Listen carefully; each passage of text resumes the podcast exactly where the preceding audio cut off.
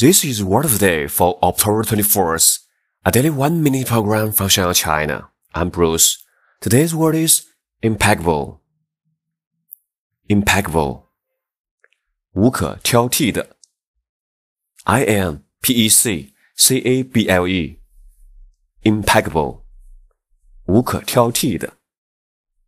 比如，我们可以这样举个例子：当你想夸一位女士她的服装品味很好的时候， 你可以这样说：“You have impeccable taste in clothes。”你的服装品味无可挑剔。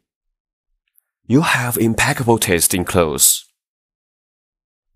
You have impeccable taste in clothes.